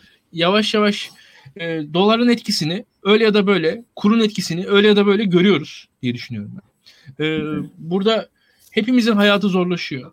E, ilk yayınlarda Onur'la beraber bahsettik işte. Bir e, bizim yayınımızı izleyen birisi laptopunda e, laptopunun yanındaki çayını dökse e, kolay kolay yani telefonunu ve e, bilgisayarını bozsa e, ekonomisi sarsılır. Benim sarsılır kendi adıma. Yani şu anda o yüzden çayımı kahvemi dikkatli içiyorum öyle söyleyeyim. E, laptopu biraz yukarı koyuyorum ama ben dikkat ediyorum yani öyle söyleyeyim. Hani herkes dikkat ediyor. Hocam, e, laptop ee, kaç senelik? Laptop kaç senelik? Laptop benim 3 e, yıllık falan ya o kadar. Oo, sen iyisin yine. Ben iyiyim. ben iyiyim aynen. Ee, biraz orada şanslıyım öyle söyleyebilirim. Ee, ama şunu söyleyebilirim. Ee, yani bizim gördüğümüz kadarıyla artık ekonomide belli sınırlara gelmiş durumdayız. Ee, kolay kolay e, artık araba da almak zorlaştı. İkinci eller artıyor. E, ciddi anlamda elektronik tamirciliği Türkiye'de yükselen bir iş şu anda bence. Yani cep telefonu tamiri işindeyseniz şu an e, süper çalışıyorsunuz diye tahmin ediyorum ben. Yani cep telefonu tamircileri falan çalışıyor. Birçok tamirciliğin çok artacağını öngörüyorum. E, ciddi anlamda muhtemelen e, birçok kıyafetin giysinin e, en azından kaliteli kıyafetlerin, kaliteli giysilerin e, tadil edileceğini düşünüyorum. E, terzilerin çok çalışacağını düşünüyorum önümüzdeki süreçte. Nispeten e, daha ikame ürünlere yönelildiği gözüküyor. Enes benden daha iyi bilir bunu ama yani bir şekilde e, fakirleşmenin neticesinde insanlar ikame ürünlere yönelecekler. E, zaten discount store'lar işte bu e, indirim marketleri yaygındı Türkiye'de. Bu, bunun gibi e, çözümlere ülkeye yönelecektir. Muadilleri üzerinden ekonomiyi döndürmeye çalışacağız. Döndüremediğimiz yerlerde işte ikinci eller e, işleyecek. Muhtemelen e, takas sistemleri falan e, ve çoğalacak. İnsanlar ailelerinin evlerine dönüyorlar. Ciddi anlamda evler kapatılıyor. E, etrafımızda gö- gördüğümüz şeyler bunlar açıkçası. E, insanlara kolay gelsin diyelim. Yani şu, şu şartlarda çok da e, iyimser de konuşamayacağız. Özellikle yurt dışıyla bağlantılı harcamaları olanlara daha da kolay gelsin. Özellikle söyleyelim. Yani bir şekilde çocuğu yurt dışında okuyan, e, yurt dışından e, belli e, ürünleri almak zorunda olan insanlara ayrıca kolay gelsin diyelim diye düşünüyorum. Bak Son ben bir örnek vereceğim. Son bir örnek vereceğim. Benim arkadaşım BM'de çalışıyor. Dolarla maaş alıyordu galiba en son. Ee, yani sonra Tayyip Erdoğan onu bir şekilde engelledi herhalde. Ee, Belçika'da doktora yapıyor. Yani normalde parası olan birisi yani bekar bir anlamda. Ee, ya Belçika'ya gidemiyor birkaç aylığına orada çalışmak için. Çünkü e, yani kalma, yeme içme filan imkanlarını karşılayamayacağını düşünüyor. Yani bu Türkiye'nin en top maaşlarından bir tanesidir yani kendi alanında ama işte bu kadar hani mevzu bu. Hepimiz prekaryayız günün sonunda Enes Hoca. Prekarya mevzunu başka bir yayında konuşalım. Buradan Alpan'a, Alpan'a selamlar. Selam olsun. Hadi. İyi akşamlar diliyoruz hepinize. İyi akşamlar herkese. Çok sağ olun beni de davet ettiğiniz için İlkan ve Enes. Ağzına sağlık. Enes çok e, katkıların için teşekkürler. Arkadaşlar da yayını beğenmeyi, paylaşmayı unutmasınlar. Evet, evet. Yorumlarınızı okuyoruz. Abonelik evet. çok önemli açıkçası. Ee, 30 bin özellikle... abone olursak şey yapacağız. E, katıl butonunu aktif edeceğiz arkadaşlar lütfen. Yani 30 ya bin aboneye ulaşmamız lazım. E, daha ziyade e, daha farklı konuklar da bulmamızı sağlayacaklar e, ve Kesinlikle. yayınları da yönlendirebilirler öyle söyleyelim. Bakalım ben şimdi işin para tarafına bakıyorum mecburen. Yani nasıl dönüyor bu Daktilo 1984 sen biliyor musun? Valla bilmiyorum. bilmiyorum. Ya zaten bakın e, şu an zaten e, fiziyken de belli. Peşin satan patron Enes. Öyle söyleyeyim. Neyse arkadaşlar. E, pazartesi günü e, ben Çavuşesku'nun termometresinde olacağım muhtemelen. Gelecek hafta da bu yayına ilginç bir diğer konuk bulmaya çalışacağız. Umarım bulabiliriz. E, bakalım Nezih ile beraber araştırmaya devam edeceğiz. İyi geceler arkadaşlar. Görüşürüz. Hoşçakalın. İyi geceler.